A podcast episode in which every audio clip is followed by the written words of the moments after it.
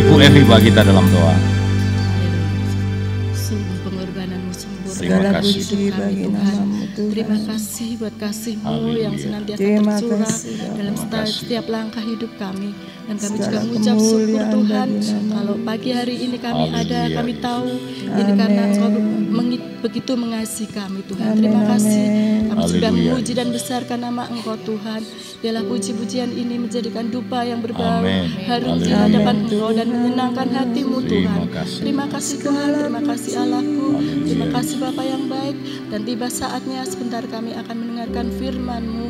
Mari Allah Roh Kudus. Kau hadir di tengah-tengah kami. Kau kuduskan dan menyucikan kami semua yang ada di tempat ini Tuhan.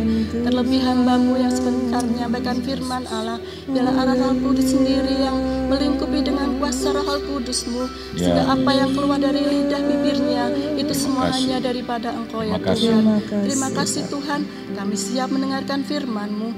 Kami siap duduk dia mendengarkan firman, sabda firman-Mu Tuhan. Dalam nama Tuhan kami Yesus Kristus, kami sudah berdoa dan mengucap syukur. Haleluya. Amin. Amin. Puji Tuhan. Selamat pagi, selamat kita boleh kembali bertemu dalam kasih Tuhan. Bapak Ibu sudah diberkati pada pagi yang indah ini. Amin. Allah yang kita sembah adalah Allah yang ajaib, yang luar biasa, yang boleh menolong kita semua. Hari ini kita boleh memperingati hari kebangkitan Tuhan Yesus Kristus. Ya, hari kebangkitan Tuhan Yesus Kristus masih dengan suasana protokol kesehatan ya ibadah dengan kebiasaan yang baru tetap sukacita ya kalau tahun lalu online sudah ya jadi pasca sama kebangkitan ya hanya beber- hanya yang bertugas saja yang merayakan ya.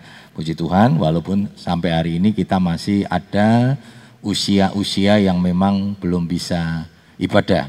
Tetapi kita bersyukur sudah untuk Salatiga itu berbeda dengan kota lain. Kalau kota lain ada yang 60 60 ke atas nggak boleh ya. 14 tahun ke atas jadi empat batasnya 14 tahun 14 tahun ke atas nggak boleh ya tapi salah tiga itu 10 sampai 70 wah luar biasa udah ya 10 70 maka mereka kaget.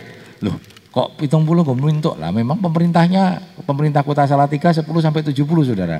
Mungkin karena memang Salatiga ini luar biasa ya. Kotanya ini kota yang nyaman orang ono stres saudara. Bukan kota bukan kota industri bukan kota perdagangan, jadi tingkat apa ya kompetisi hidup itu nggak tinggi, sehingga semua ada dalam sukacita Tuhan. Amin, amin. Ya kita bersyukur saudara ya kalau kita boleh menikmati ini. Puji Tuhan. Langsung saja kita kan bersama-sama mendengarkan firman Tuhan. Tema hari kebangkitan kita adalah Dia hidup di dalamku. Dia hidup di dalamku. Galatia 2 ayat 19 hingga 20. Saya undang kita bangkit berdiri, kita akan membaca ayat ini bersama-sama ya. Kita akan membaca ayat ini bersama-sama. Galatia 2 19 hingga yang ke-20. Kita akan baca sama-sama. Dua, tiga. Sebab aku telah mati oleh hukum Taurat untuk hukum Taurat, supaya aku hidup untuk Allah. Aku telah disalibkan dengan Kristus, namun aku hidup, tetapi bukan lagi aku sendiri yang hidup, melainkan Kristus yang hidup di dalam aku, dan hidupku yang kuhidupi sekarang di dalam daging adalah hidup oleh iman dalam Anak Allah yang telah mengasihi aku dan yang menyerahkan dirinya untuk aku. Puji Tuhan, silakan duduk. Bapak Ibu Saudara, kalau kita boleh flashback sebelum hari ini, apalagi bagi Bapak Ibu Saudara yang memang dilahirkan bukan dari keluarga Kristen. Ya, dilahirkan bukan dari keluarga Kristen. Nah, termasuk saya, Saudara. Ya, termasuk saya. Banyak di tempat ini yang memang dilahirkan dari keluarga Kristen, Saudara ya. Dari turun temurun karena gereja tua sehingga dari neneknya dulu, dari papahnya, lalu ke kita dan sebagainya. Nah, saya tidak dilahirkan dari keluarga Kristen. Dan saya bersyukur kalau sampai hari ini keluarga kami khususnya ya dari papa mama itu menjadi anak Tuhan dan saya bersyukur kalau mereka melayani Tuhan. ada satu proses yang luar biasa. Keluarga kami bukan dilayani karena saya kira percaya itu karena Tuhan, saudara ya. Karena pada waktu itu ada mis, seorang mision, ah, dua orang misioneri dari Singapura dan Malaysia yang nyasar ke rumah kami dan akhirnya memberitakan Injil dan meminta supaya rumah kami dipakai untuk ibadah. Nah, ketika papa saya mengizinkan rumahnya dipakai untuk ibadah bukan karena papa saya menerima Yesus satu-satunya, ya, karena papa saya kejawen, jadi bapak saya itu kejawen. Sehingga ketika dia menerima itu karena orang kejawen itu menganggap semua agama bagus. Ya, saya selalu katakan gini, orang kejawen itu, bapak-bapak saudara yang pernah latar belakangnya kejawen saudara ya, hatinya orang kejawen itu punya banyak ruangan. Jadi waktu datang penginjil ya lalu katakan Pak percaya, percaya sama Tuhan Yesus ya enje Gusti Yesus panjen saya masuklah dia buka satu ruangan masukkan ke situ sudah ditutup ruangan itu tapi jangan pernah berharap bahwa Yesus menjadi satu-satunya saudara makanya ada istilah di Jawa ini maka memenangkan orang Jawa tidak gampang saudara lebih gampang memenangkan orang Batak Ya, orang Jawa ini nggak gampang. Kenapa? Karena dia punya hati itu banyak, saudara. Makanya ada istilah di di apa namanya di Jawa ini Kristen Kristen abangan, Islam Islam abangan, Kristen yo Kristen. Ya, ning malam Jumat juga pasang kembang setaman, betul nggak sudah? Pitung harian, empat puluh harian, 100 harian tetap dijalankan. Boleh saya tidak melarang saudara. Tidak melarang kalau ada orang Kristen mati mem, apa namanya mengadakan tujuh hari. Tetapi bukan untuk memperingati orang matinya. Kita gunakan kesempatan budaya ini kita gunakan untuk memberitakan Injil. Jadi ada firman yang disampaikan supaya mereka dengar saudara. Tapi kalau memperingati tujuh hari, ya wah tujuh hari ki sik lungo saudara ya. Jadi rohnya itu masih melinter neng omah ya. Kadang sok diketoki gitu saudara ya. Tidur kok ono diketok-ketoki. Lah setan kan ya pinter juga saudara. 40 hari ya, 40 hari ini sudah mulai sudah mulai mau ninggalkan ya, sudah mulai ninggalkan tapi belum saudara ya, 40 hari. 100 hari mulai tinggalkan saudara. Ya, nanti kalau sudah seribu hari, makanya seribu hari itu geden-gedenan, betul nggak saudara? Karena itu terakhir. Bar seribu hari, wis ora balik-balik meneh. Kadang satu kali sok kangen mudik saudara ya, mudik. Lewat ngimpi, aku kademen, aku kademen dilihat di kuburan ini, oh ternyata rumputnya wis hilang kabeh. Wah langsung gitu. Luar biasa saudara, kalau sudah percaya begitu, waduh perlu bertobat saudara. Saudara pergi ke kuburan boleh saudara. Saya setiap tahun sekali ke kuburan orang tua saya. Satu, mengenalkan anak-anak saya. Anak saya itu enggak, enggak kenal neneknya. Ya saya kata ini nenek saya bilang, emak saya bilang ya. Mama dari papa. Ya saya sering kali ceritakan saudara, supaya minimal dia ngerti sejarah saudara. Kalau kakeknya dia tahu, Noel ngalami Dio nggak terlalu tahu karena usia 4 tahun meninggal. Apalagi uh, eh, lalu Mbah Buyut. Nah, kebetulan keluarga kami dari mamah itu semua dindelingan saudara. Jadi kalau pergi ya sisan ya. Nah, ini Mbah Buyut ya dan sebagainya. Bukan untuk bukan untuk rohnya, tetapi sering kali saya sampaikan dalam diskusi supaya jangan sampai jadi batu sandungan. Betul nggak sudah? Pergi ke kuburan nanti ada orang lihat iki kuburan sopo toh. Kuburannya tinggi-tinggi, rumputnya tinggi-tinggi. Oh, oh anaknya pendeta Timotius Agus Suryanto yang Solo Tigo radio Penny. Nah bicara pada waktu saya jadi gembala di sini beberapa bulan, lalu ada yang meninggal, saudara. Kebetulan kuburannya di mana? Yang di arah mau ke ke ke, ke Getasan itu sudah eh, apa? Sidomulyo ya. Nah kebetulan kan gembala kita almarhum Bapak batu bara di situ saudara.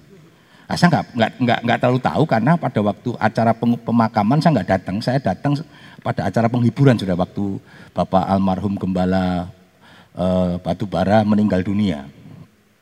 Dan saya belum jadi gembala pada waktu itu.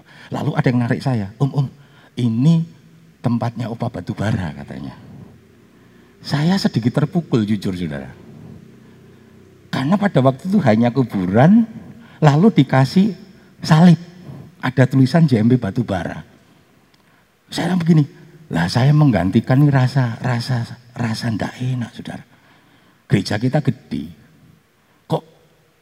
almarhum dengan kondisi yang seperti itu. Langsung pulang, rapat majelis saya bilang pokoknya dikicing. Saya bilang sama Oma, Oma milio, ya, Oma milih apa namanya nanti dikicing, terserah regoni piro karepmu. Nanti kita kicing. Dan saya bersyukur sudah. Nanti kan orang lihat gini, wih om batu barai, gembala nih Pak Agus sih. Wah, Orang diopeni, saudara ya. Bukan masalah rohnya, saudara. Tetapi jangan sampai kita jadi batu sandungan. Ya. Nah, saudara kita lihat sama-sama. Firman Tuhan katakan, ya, kalau kita saat ini mengenal Yesus sebagai Tuhan dan Juru Selamat, kita harusnya bersyukur, betul nggak saudara? Saya katakan pada keluarga saya, adik-adik, kakak-kakak, kita bersyukur. Kalau sekarang kita kenal Tuhan, bayangkan kalau nggak kenal Tuhan, saudara. Saya bukan PDT, saya pasti gelarnya UST, saudara. Karena papa saya itu punya konsep kejawen itu kan Pancasila. Jadi papa saya itu waktu prinsip gini, pengen anakku ke Pancasila, ya Pancasila kan lima agama, sudah ono sing Kristen, ono sing Islam, ono sing Konghucu, ono sing Buddha, saudara kan gitu. Nah saya kelihatannya sama ayah saya diarahkan ke Muslim pada waktu itu, karena di belakang itu ada langgar, ya langgar dan langgar itu kan beda beda gereja, saudara ya. Langgar itu terbuka, betul nggak saudara? Naik gereja ter tertutup. Jadi saya dulane itu nih langgar nih musola belakang rumah saya. Jadi setiap hari bulan yang kono, engko nek pas musim sholat ya saya melu-melu sholat. Ya walaupun iman saya belum ke sana. Engko apalagi kalau pas lebak puasa, waduh jaburan saudara, itu paling menyenangkan. Untuk roti kan gitu saudara ya. Kalau ada yang ikut jaburan yang ikut sekolah minggu ya itu podo saya sudah. Nek saya belum sekolah minggu memang sudah ya. Jadi saya tahu ikut jaburan sudah. Nggak tahu kalau di sini istilahnya apa ya. Kalau dulu istilahnya jaburan sudah ya. Jaburan itu roti yang dapat setiap hari. Waduh itu menyenangkan saudara. Nah ayah saya melihat wah ini cocoknya kita neng kono saudara. Tapi cara Tuhan saudara. Sebelum sampai ke titik itu Tuhan tangkap saya. Itu kalau bukan mujizat kan enggak ini sudah ya. Karena itu bersyukur. Saya tidak tahu bagaimana uh, cerita kilas balik Bapak Ibu Saudara tentang Bapak Ibu Saudara mengenal Tuhan. Tetapi yang menjadi pertanyaannya, kita bersyukur sudah. Kalau sampai hari ini kita boleh mengenal Tuhan, itu semua kan anugerah Tuhan yang besar. Ya, saudara, hidup bagi Kristus berarti seluruh milik kita adalah milik Kristus yang dipergunakan untuk kemuliaannya. Tadi Paulus berkata, hidupku bukannya aku lagi, sekarang kita tidak boleh lagi hidup untuk diri kita sendiri. Hidup kita untuk memuliakan Tuhan. Dan jangan takut saudara. Jangan pernah berpikir, wah kalau gitu Tuhan egois ya. Tuhan otoriter. Kok hidup untuk kemuliaan Tuhan? Kan hidup untuk diri kita sendiri. Nah saudara jangan takut saudara. Ketika engkau berani hidup untuk memuliakan Tuhan, Tuhan akan berkati kita, Tuhan akan tolong kita dengan cara Tuhan yang luar biasa yang membuat kita sering kali tercengang-cengang, terheran-heran melihat bagaimana kuasa Tuhan itu dinyatakan dalam hidup kita. Coba kita lihat sama-sama dalam Roma 11:36. Roma 11 ayat 36. Sebab segala sesuatu adalah dari Dia dan oleh Dia dan kepada Dia bagi dialah kemuliaan sampai selama-lamanya. Perhatikan sudah, sebab segala sesuatu dari dia, oleh dia dan kepada dia. Termasuk keselamatan ini sudah. yang bikin persoalan manusia, betul nggak sudah? Manusia yang bikin persoalan dengan melanggar firman Tuhan sehingga jatuh dalam dosa sehingga harus menikmati upah dosa. Tapi kita lihat saudara, Allah yang bahasa kasar gini, Allah tuh yang repot saudara. Ini penggaweannya kita sebagai menungso jatuh dalam dosa, tapi Allah yang repot saudara. Merancangkan proses penyelamatan dari tiap perjalanan sejarah hidup manusia ada kuasa Tuhan dinyatakan di situ sampai Allah turun ke dalam dunia menyelamatkan kita, mati berkorban untuk kita. Dan keselamatan itu sudah tersedia untuk kita. Eh kita ini ya ora tahu menanggapi dengan baik. Tapi kalau engkau boleh bersyukur siapa kita, siapa si Agus ini, kalau boleh menerima kasih karunia Tuhan, keselamatan itu, wah itu harus kita syukuri saudara. Makanya firman Tuhan katakan semua hanya boleh untuk Tuhan kemuliaan itu. Kita tidak boleh mencuri kemuliaan. Berapa banyak sering kali kita mencuri kemuliaan. Jadi kalau sampai kita tidak dimuliakan, tidak usah sakit hati sudah. Betul?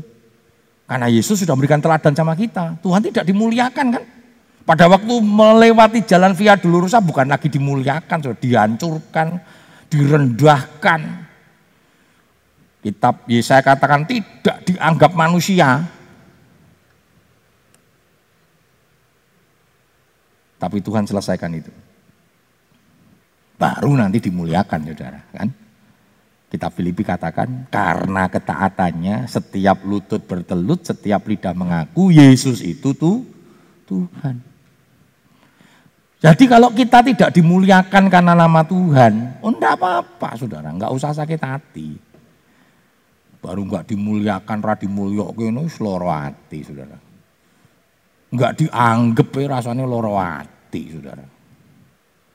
Jangan, bayangkan kalau Yesus di model model seperti kita, saudara. Orang dianggap loro hati, saudara. Yesus itu sama sekali orang dianggap kok, saudara. Tapi kita lihat ya. Jadi mari kita, memang prinsip dan konsep kita harus kita pahami bahwa memang kemuliaan itu bukan untuk manusia. Jadi kalau Anda tidak dimuliakan, tidak apa-apa, saudara. Bersyukur Anda tidak dimuliakan. Sebab begitu sudah dimuliakan, sering kali kelengahan kita, kita mencuri kemuliaan itu. Nah kalau sudah mencuri kemuliaan kita lupa mengembalikan kemuliaan itu bahwa kemuliaan itu milik Tuhan. Akhirnya apa? Akhirnya kita menjadi jatuh, akhirnya kita menjadi sombong. Berapa banyak saudara? Di dalam pekerjaan Tuhan, di dalam melayani Tuhan, di dalam dunia perjalanan rohani kita, kita menjadi sombong. Karena kita curi kemuliaan Tuhan. Hidup dan mati kita harus bagi Kristus. Roma 14 ayat 7 sampai 9. Roma 14 ayat 7 sampai 9. Sebab tidak ada seorang pun di antara kita yang hidup untuk dirinya sendiri dan tidak ada seorang pun yang mati untuk dirinya sendiri. Sebab jika kita hidup, kita hidup untuk Tuhan dan jika kita mati, kita mati untuk Tuhan. Jadi baik hidup atau mati, kita adalah milik Tuhan. Sebab untuk itulah Kristus telah mati dan hidup kembali supaya ia menjadi Tuhan, baik atas orang-orang mati maupun atas orang-orang hidup. Perhatikan saudara, hidup dan mati kita harus untuk Tuhan. Makanya Paulus berkata dalam Filipi 1, hidup bagiku Kristus, mati adalah keuntungan. Kalau hari ini kita masih menikmati kehidupan, ya hiduplah untuk Tuhan. Hidup untuk Tuhan itu artinya seluruh aspek hidup kita, apa pun yang kita lakukan, kerjakan, biarlah itu untuk Tuhan. Ketika engkau bekerja, bekerjalah untuk Tuhan. Ya bekerja untuk duit om. Jangan takut saudara. Kalau engkau bekerja untuk duit, kau nggak akan pernah puas saudara. Kau nggak akan pernah bisa mengucap syukur, betul kan? Karena duit nggak pernah memuaskan. Hanya Tuhan yang memampukan bisa memuaskan hidup kita. Makanya jangan lupa saudara, sering kali ketika kita bekerja dapat duit, terima gaji, kita nggak pernah mengucap syukur. Kita nggak pernah menyerahkan sama Tuhan supaya diberkati berkat itu. Makanya berkat itu tidak pernah mencukupkan kita. Berapa banyak sudah ketika terima berkat malah ngeluh ya. Ya wis cilokor atau munda-munda, pekerjaan banyak, sambel larang sudah ya. Cabenya larang, padahal seneng sambel. Ya sudah prihatin dulu rasa makan sambel sudah ya. Terus sama jengkel ngecake ya, ya kredit motor, kredit oh ini ini ini, ya galak semene, apa cukup? Orang itu kan cukup, sudah tidak memulai dengan ucapan syukur, amin. Terima gaji seberapa besarnya kasih Tuhan. Tuhan, ini berkat yang Tuhan berikan dalam hidupku, aku bersyukur dan Tuhan yang akan cukupkan, amin. Lima roti dua ikan nih sampai turah-turah saudara. Ya kan? Ada beberapa orang berkata itu enggak lima roti dua ikan itu. Itu orang-orang yang ada beberapa prinsip-prinsip teologi kan begitu. Bagi liane ini kan orang-orang yang bawa bekal-bekal itu dikasih. Lo nanti dulu saudara. Orang yang ngikut Tuhan Yesus itu kan bukan mau piknik. Saya mau tanya, saudara bawa bekal itu kalau mau piknik atau lungo jalan gitu ya, pakai jalan nih. Wih, orang rame-rame, opo itu ngikut saudara. Orang mbak bekal itu biasanya naik meh, pik, piknik. Saya ini termasuk orang nggak mau repot saudara. Saya orang nggak mau repot ya. Jadi naik meh lungo piknik itu kan ada orang yang seneng saudara ya. Wah, bawa ini, bawa ini. Saya paling jengkel sama keluarga besar saya saudara. Panas seneng pedes. Jadi naik pergi saudara ya, pergi piknik itu nggak coba nggowo apa namanya cabe ya itu pun nggak mau duluk neng omah penai nanti makan pesen opo wah enak nek sambel neng kono ora pedes. Ora ono jemprite. Ini keluarga sana mangani jemprit kabeh saudara. Wah jemprit mau terasi dewe waduh mobil kan bau nih karu-karuan saudara. Wah itu pergi sudah itu keluarga ya tante-tante saya tuh wah enggak kepake memang tunggu sambel-sambel di jalan wis mesti ribut saudara. Karena sambelnya ekstrim. Tapi yang jengkelkan sudah begitu wis di, apa dikasih ke coba saudara capek-capek. Agus ngulek awakmu sing gede. Wah, ciloko ini rapena wis. Seorangnya nggak mau praktis sudah. Eh sorry, nggak. Seorangnya praktis. Kalau sama Vika lu ngomong, eh serasa wis engko jajan ya maksudnya nggak mau wis makan ngulek gitu. Waduh, sebelum nanti pari itu ngumbai dan sebagainya. Tapi emang ibu-ibu luar biasa sudah. Saya bersyukur sudah pergi-pergi misalnya retreat sama wanita itu aman lah saudara wis mesti warak awak lemu sudah ya. Nah saudara tidak seperti itu kan. Jadi memang Yesus lima roti dua ikan. Kenapa bisa memberi makan lima ribu orang? Yesus memberkati. Saya pernah enggak waktu terima berkat itu. Neng grundel ya. Waktu sore yang buka warung dihitung. Semenit tok. Karena apa-apa sudah semenit tok boleh diserahkan sama Tuhan. Tuhan berkati lima roti dua ikan jadi banyak. Amin. Amin. Ya. Jadi jangan ngucap syukur. Eh jangan ngucap syukur. Jangan grisulo sudah ya. Ngucap syukur. Hidup bagi Kristus yang kedua adalah berarti hidup dalam ketaatan penuh kepada Kristus. Coba kita lihat sama-sama Yohanes 14 ayat 15. Yohanes 14 ayat 15. Jikalau kamu mengasihi aku, kamu akan menuruti segala perintah. Sederhana sudah ya. Kalau kamu mengasihi aku, kamu akan menuruti segala perintahku. Tapi kalau saudara berkata mengasihi Tuhan tidak taat sama perintahnya. Perintahnya apa? Yo firman Tuhan saudara. Ya saudara sama saja tidak mengasihi Tuhan. Sudah menuruti firmannya? Kalau mengasihi ya menuruti firman saudara. Seperti Nuh saudara ya.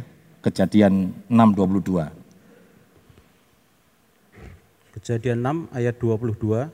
Lalu Nuh melakukan semuanya itu tepat seperti yang diperintahkan Allah kepadanya. Demikianlah dilakukannya. Perhatikan saudara, hidup kita, standar hidup kita itu ketaatan kepada perintah Tuhan. Bukan mengikuti banyaknya orang. Berapa banyak kita ini dalam hidup ini tidak berani melakukan firman Tuhan karena memang sebagian besar orang tidak mau melakukan itu. Dalam pekerjaan misalnya. Maka ada istilahnya kan korupsi berjamaah. Korupsi sistemik. Sebab begitu kita tidak mau ikut andil dalam korupsi itu, itu menjadi kendala itu dalam kebersamaan. Dan itu sering kali terjadi. Ada yang ngomong begitu, om nah aku ramai lu, waduh dimusuh. Saudara mau dimusuh Tuhan atau mau dimusuh sama manusia? Memang nggak gampang. Nggak gampang, saudara. Nuh ini ketika membuat bahtera kan, waduh, Wah itu bukan hanya masalah tenaga saudara, bukan masalah biaya kan Tuhan nggak langsung ngomong gini, kowe nggak anu, anu ya bahtera yang gede, terus kita kayak modal satu triliun, enggak loh saudara. Dia mengupayakan, tetapi saya yakin percaya Tuhan ikut andil dalam pekerjaannya. Dan ini nggak gampang. Nggak bahtera bukan di pinggir pantai, dan prosesnya panjang. Dan saya kita percayakan banyak ditekan, dihina, sebagian orang kan nggak mau nerima saudara. Bukti ini pada waktu Bahtera itu kan dikasih kesempatan sama Tuhan lagi ya. Ayo mereka suruh masuk nggak mau masuk, hanya 8 orang. Nuh dan keluarganya. Tapi Nuh tetap taat saudara. Berapa banyak sering kali kita mencoba menyingkirkan firman karena sebagian besar orang tidak melakukan firman. Lalu kita mencoba melegalkan orang popo namanya hidup di dalam dunia kan kita boleh bertoleransi. Betul sudah toleransi. Tetapi bukan kebenaran firman Tuhan yang ditoleransikan. Dosa tidak bisa ditoleransikan sudah. Apa pun alasannya. Ya. Jadi mari kita hidup dalam ketaatan firman Tuhan. Sudah berapa banyak firman Tuhan yang kita dengar? Pertanyaannya, sudah berapa banyak kebenaran firman Tuhan itu kita taati. Yang ketiga, hidup bagi Kristus berarti hidup saling mengasihi. 1 Yohanes 4 ayat 8 sampai 1 Yohanes 4 ayat 8 12. sampai 11. Barang barang siapa tidak mengasihi, ia tidak mengenal Allah, sebab Allah adalah kasih. Dalam hal inilah kasih Allah dinyatakan di tengah-tengah kita, yaitu bahwa Allah telah mengutus anaknya yang tunggal ke dalam dunia supaya kita hidup olehnya. Inilah kasih itu. Bukan kita yang telah mengasihi Allah, tetapi Allah yang telah mengasihi kita dan yang telah mengutus anaknya sebagai pendamaian bagi dosa-dosa kita. Saudara-saudaraku yang kekasih, jikalau Allah sedemikian mengasihi kita, maka haruslah kita juga saling mengasihi. 12. Tidak, tidak ada seorang pun yang pernah melihat Allah. Jika kita saling mengasihi, Allah tetap di dalam kita dan kasihnya sempurna di dalam kita. Perhatikan saudara. Jadi firman Tuhan katakan kita omong kosong kalau berkata mengenal Tuhan tapi kita nggak punya kasih. Kasih ini menjadi dasar di dalam kita hidup bagi Tuhan kita mengasihi. Memang mengasihi ini tidak sekedar lamis, saudara. Nanti kalau kita baca 1 Korintus 13 itu, saudara, luar biasa itu tentang kasih. Bahkan firman Tuhan kata begini, walaupun kamu menyerahkan tubuhmu untuk dibakar, tapi kalau dasarnya bukan kasih, sia-sia seperti gong dan gemerincing. Pinter, tahu bahasa malaikat, bahasa manusia, tapi nggak punya kasih di hadapan Tuhan percuma. Jadi kasih itu memang menjadi dasar karena kita diselamatkan karena kah? kasih. Buat apa cerita kita cerita banyak tentang keberhasilan kita tetapi bukan karena kasih. Kita berkata itu seperti gong gemerincing. Maka dikatakan di dalam 1 Korintus 13 itu saudara. Kasih itu apa? sabar, lemah lembut dan sebagainya. Maka sering kali saya sampaikan buah roh itu adalah kasih. Karakter kasih itu penguasaan diri, lemah lembut, kesabaran.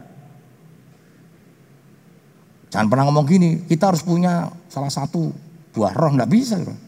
Buah roh itu satu, namanya buah roh sudah. Kasih. Nah kalau sudah punya kasih, di dalamnya pasti ada kesabaran, betul nggak saudara? Saudara nggak bisa sabar kalau sudah nggak punya kasih, betul nggak? Saudara nggak pernah bisa sabar sama anak-anak kita. Kalau kita asalnya bukan kasih, saudara. Makanya kalau ada seorang tua, orang tua yang berkata, wis hidup-hidup hilang dok, siji, wong dok siji, hidup-hidup hilang, jangan jauh sampai hilang saudara. Berapa banyak orang tua akhirnya melepas anaknya? Karena tidak punya kasih lagi. Bagaimanapun bentuk kelakuan anak kita, itu adalah orang yang dipercayakan pada kita yang harus kita tetap kasih. Dan kita tetap doakan. Kita nggak bisa sabar kalau nggak punya kasih. Kita nggak bisa adil kalau kita nggak punya kasih. Bahkan kita nggak bisa punya penguasaan diri kalau kita nggak punya kasih. Jadi kasih ini luar biasa, saudara. Dan kasih di dalam Kristus itulah yang dibuktikan belum pernah ada kasih seperti Kristus punya kasih. Belum pernah ada kasih di dunia sanggup apa itu? Ini akibat LCD lah. Menerima diriku apa adanya. Betul? Hanya kasih loh sudah. Seperti kemarin kan, bukti buktinya Yesus apa saudara? Wong stres, orang kerasukan, orang nggak mau perhatikan dia. Dia tinggalnya di kuburan. Yesus datang saudara, bahkan untuk datang ke Gadara harus melewati badai. Muridnya kan nggak ngerti sudah. Coba nanti begitu ini mungkin enggak, Alkitab enggak mencatat sih. Mungkin berarti akan begini, ya ampun, ampun, dek, wis meh mati, Melewati badai tekan kini ternyata Gusti Yesus meng pengen ketemu mbak wong edan. Lo betul nggak sudah? Orang nggak perhitungkan itu, tapi Tuhan perhitungkan. Itu kasih. Makanya jangan pernah melihat orang-orang seperti itu dengan kebencian, saudara. Tuhan Yesus melihat Yerusalem apa sudah? Kasih. Maka dia nangis saudara kan. Karena dia tahu bahwa orang-orang Yerusalem itu akan menyerahkan dia dan orang yang menyerahkan dia itu akan dihancurkan karena itu konsekuensi dari dosa. Dan kita lihat orang Israel akhirnya terserak. Tahun 70 setelah Yesus mati saudara.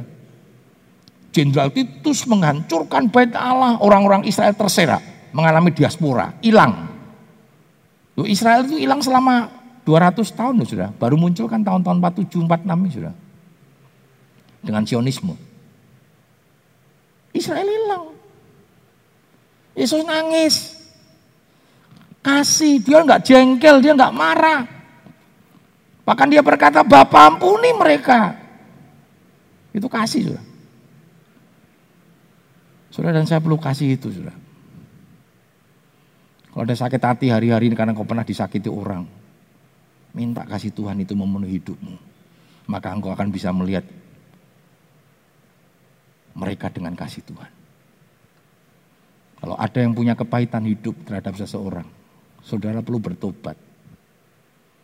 Saudara perlu dipenuhi dengan kasih Tuhan. Amin. Kita perlu untuk meminta kasih Tuhan itu memenuhi hidup kita. Pandang dengan kasih. Yesus memandang dengan kasih. Makanya Barabas bertobat saudara. Sampai kaget sudah lihat ini sopo tuh nih. Menungso si jiki loh. Ora dosa digawe dosa. Saya penjahat kelas kakap dibebaskan karena dia. Makanya Barabas akhirnya bertobat saudara. Kita lihat itu. Petrus yang nyakiti dia. Kita lihat. Tuhan tarik dengan kasihnya. Mari pasca kebangkitan yang kita nikmati hari ini. Itu adalah wujud kasih Tuhan yang sudah kita rasakan. Nah sekarang kalau sudah mau hidup bagi Kristus, kita berkata bahwa Tuhan hidup di dalam saya. Salah satunya adalah bagaimana kasih itu bisa kita ekspresikan Saya membayangkan dunia kalau hidup dalam kasih. Kasih bukan sekedar statement. Kasih bukan sekedar slogan. Wah luar biasa. Makassar nggak akan terjadi. Betul nggak? Ya. Konflik-konflik nggak akan terjadi. Ya kita mau belajar sudah ya. Saya rindu kasih itu betul-betul kita ekspresikan. Bukan hanya dibicarakan, tetapi betul-betul kita mau lakukan. Dan hanya Tuhan Yesus yang memampukan kita untuk bisa mengekspresikan kasih itu. Bapak di dalam surga kami mengucap syukur dan terima kasih Tuhan atas kebenaran firman-Mu. Kami boleh diajar Tuhan oleh kebenaran firman-Mu Tuhan. Bapa telah mengasihi kami lewat diri Yesus yang telah mati bagiku Amen. dan hidup bagiku kami memperoleh kemenangan yang datangnya daripada Tuhan sendiri. Terima kasih Tuhan buat kebenaran firman-Mu. Pagi ini Tuhan mampukan kami Tuhan untuk kami tetap taat kepadamu ya Tuhan. Amen. Tetap taat akan kebenaran firman-Mu dan kami selalu berjalan di dalam kebenaran-Mu ya Tuhan.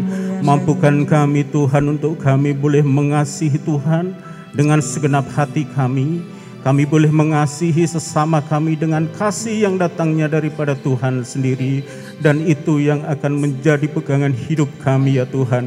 Karena Tuhan telah mengasihi kami. Terima kasih Bapa berkati hambamu yang telah menyampaikan kebenaran firman-Mu. Tuhan terus memberi hikmat yang datangnya daripada Tuhan sendiri. Urapi kuasai hambamu dengan roh kudus-Mu ya Tuhan. Biarlah kebenaran firman-Mu yang disampaikan Tuhan kepada kami jemaat-Mu. Boleh menguatkan kami, boleh neguhkan kami ya Tuhan. Dan kami boleh tetap hidup dalam ketaatan kami di dalam Tuhan. Terima kasih Bapa di dalam nama Tuhan Yesus Kristus. Kami berdoa dan mengucap syukur. Haleluya. Amin. Amin. Dipersilahkan duduk kembali.